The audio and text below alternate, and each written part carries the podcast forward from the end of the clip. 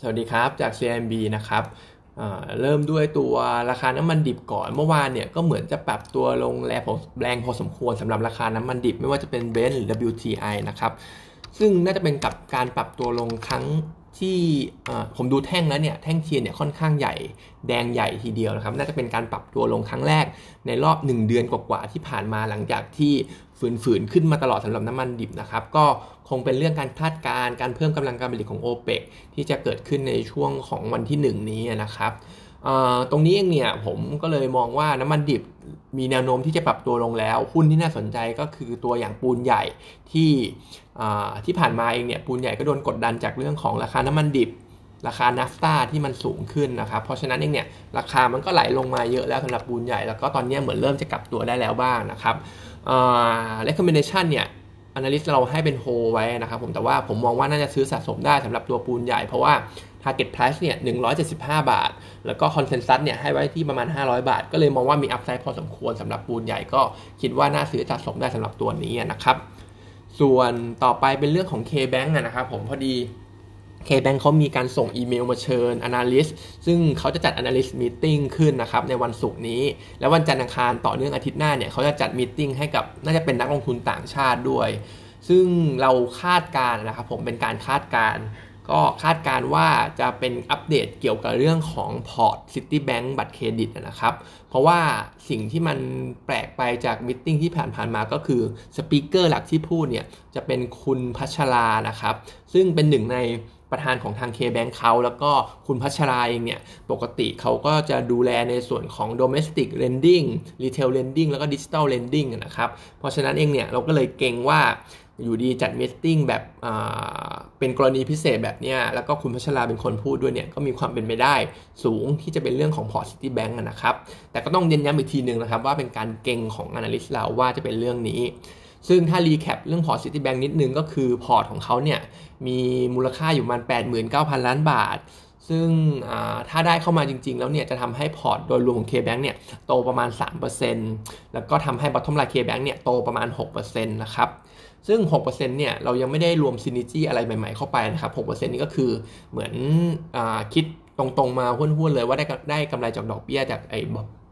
บัตรเครดิตเนี่ยอะไรเท่าไหร่นะครับ ซึ่งถ้ามี synergy เข้าไปด้วยเนี่ยก็อาจจะตกตัวได้ได้กว่านี้ ซึ่ง synergy เนี่ยก็อาจจะเป็นเรื่องของการคอสเซลลิงพวกโปรดักต์กองทุนโปรดักต์เวล l ์แมネจเมนต์อะไรพวกนี้นะครับ แต่ก็ขอย้ำอีกทีนะครับ ผมว่าเป็นการคาดการณ์ของเรานะครับส่วนตัวโรงพยาบาลนะครับ เมื่อวานเรามีประชุมกับทาง BCH ไป ก็คุยกันเรื่องวัคซีน คุยกันเรื่องภาพรวมของกลุ่มโรงพยาบาล ซึ่งเรื่องของวัคซีนเนี่ยก็ค่อนข้างที่จะผมว่าก็ค่อนข้างแน่นอนแล้วว่าเราเนี่ยต้องใช้ทางเลือกวัคซีนทางเลือกอย่างโมเดอร์นาที่คาดการณ์ว่าจะเข้ามาในช่วงของปลายปลาย quarter สี่ซึ่งไม่ว่าจะเป็นฉีด 2 เข็มตามปกติ หรือว่าจะเป็น booster เข็มที่ 3 เนี่ย ตอนนี้มันก็น่าจะต้องมีความสำคัญแล้วสำหรับตัวทางเลือกนี้ มันก็เลยทำให้กลุ่มโรงพยาบาลขนาดกลางหลาย ๆ ตัวเมื่อวาน BCH CHG หรือว่า พวกวิภาพวกนี้นะครับก็ปรับตัวขึ้นได้ดีนะครับ ผมว่ามันก็อาจจะเป็นเรื่องของเรื่องของวัคซีนตรงนี้ด้วย แล้วก็เรื่องของเคสโควิดที่มันระบาดอยู่ตรงนี้ด้วย ซึ่งตัว BCH เองเนี่ยมีความเป็นไปได้นะครับ ที่ตลาดจะปรับ e a r n i n g ขึ้น ปรับ target price ขึ้น ซึ่งพี่เกษมเอง analyst เราก็กำลังทำ paper อยู่ เพราะว่าเมื่อวานโทรใน meeting เหมือนเขาบอกว่าเรื่องของการตรวจเคสโควิดเนี่ย มากกว่าที่เรา forecast ไว้ใน paper นะครับ รวมไปถึงตัวพวกรายได้เกี่ยวกับโควิดต่างๆ เนี่ยก็น่าจะดีกว่าคาดด้วย เพราะฉะนั้นเองเนี่ยราคาหุ้นมันก็ปรับตัวขึ้นได้ดีนะครับ แล้วก็มองว่าตัวนี้มี upside ในเรื่องของ target price ด้วยนะครับ น่าจะมีการปรับ e a r n i n g กันขึ้นนะครับ sentiment ค่อนข้างดีส่วน paper เนี่ยเป็นตัวของ Advance นะครับผมซึ่ง Advance เองเนี่ยเรา preview quarter สองออกมา มี core profit 6,700 ล้านบาทนะครับถ้าไปดูเยนเยียคิวคิวเนี่ยก็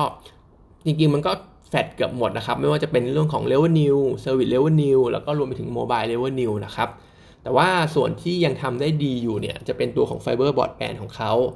แต่ก็ต้องบอกว่า fiber broadband เนี่ยมันมีสัดส่วนรายได้แค่ประมาณ 5%อาจจะไม่ได้มีนัยยะมาก แต่ว่ามันก็มีการเติบโตอยู่เรื่อยๆนะครับ เราเห็นยอด subscriber ใหม่สำหรับ fiber broadband รวมไปถึงตัว ARPU ที่ตอนนี้ ARPU เนี่ยมีแนวโน้มที่จะดูดีขึ้น เพราะว่า ไอตัวแพ็กเกจเริ่มต้นของอินเทอร์เน็ตของ AS ตอนเนี้ยราคาปรับเพิ่มขึ้นนะครับ มันก็เลยทำให้ a ปูที่ก่อนหน้าเนี่ยหดตัวลงมาตลอดตอนนี้มันหดตัวในอัตราที่ช้าลงเยอะนะครับ ส่วน outlook ของ Advance ในช่วงของ quarter 3เองก็มองว่า ตัว consumption เนี่ยถ้ามันยังไม่กลับมาก็จะทำให้ตัวพวก service revenue เนี่ยก็ยังไม่ได้ฟื้นตัวดีนัก รวมถึงยังจะถูกกดดันจากเรื่องของการแข่งขันที่มองว่ายังมีการแข่งขันที่สูงอยู่ด้วยในช่วง quarter สามซึ่งการแข่งขันเนี่ยเราคิดว่าน่าจะเริ่มซาซาไปในช่วงของปลายปลาย quarter สามแล้วก็คิดว่า quarter สามเนี่ยน่าจะเป็น bottom สำหรับกลุ่ม telco ด้วย แล้วก็คิดว่าทั้งหลายเนี่ยน่าจะฟื้นตัวในช่วง quarter สี่จากเรื่องของ consumption ที่ดีขึ้น รวมไปถึงวัคซีนที่อาจจะฉีดได้ตามแผนมากขึ้นนะครับ แล้วก็อีกเรื่องหนึ่งที่เราเก็งเหมือนกันว่าที่ว่า AIS จะทำเนี่ยก็คือในปีหน้า ภาระในเรื่องของค่า network ค่าคลื่นของเขาเนี่ยจะลดลงไปพอสมควร มีความเป็นไปได้ที่ที่ AIS เนี่ยจะเพิ่ม payout ratioของเขาที่ปัจจุบันเนี่ยอยู่ที่ประมาณ75%นะครับ อันนี้ก็อาจจะเป็นคาตาลิสต์สำคัญในในตัวของ a d v a n c e ในช่วงของปีหน้านะครับซึ่งถ้าเราลองคิดเล่น ๆ ถ้าเขาให้ไปเอาเรโชเพิ่มขึ้นไปเป็น 100%เหมือนเดิมก่อนที่จะมี เรื่องของค่าคลื่นเยอะๆเนี่ยเหมือนเมื่อก่อนหลาย ๆ ปีที่ผ่านมาครับร้อยเปอร์เซ็นต์ของ payout ratio ก็จะทำให้ตัว yield ของ advance เนี่ยเพิ่มขึ้นมาอยู่ที่ประมาณ 100%นะครับแล้วก็ตัว target price ของเราเนี่ย 217 บาท ก็ถือว่ามี upside พอสมควร รวมกับ yield แล้วเนี่ย มันก็ total return สำหรับ advance ก็ถือว่ามีข้าคาดหวังได้เยอะสำหรับตัวนี้นะครับ valuation ถือว่าถูกอยู่ด้วย อยู่ที่ลบ 2 SD ของ 5 year mean นะครับผม เพราะฉะนั้นก็แนะนำเป็นซื้อ target 217 บาท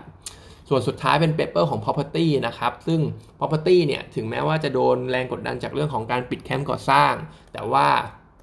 ก็คงเป็น sentiment ระยะสั้น ๆ นะครับ analyst เราก็ยัง overweight กลุ่ม property อยู่เหมือนเดิม ด้วยความที่ว่า valuation เนี่ย ก็ยังถูกอยู่ แล้วก็อย่างที่รู้กันอยู่แล้วว่า yield ของกลุ่มเนี่ย มันก็โอเคด้วย 5 6 5 6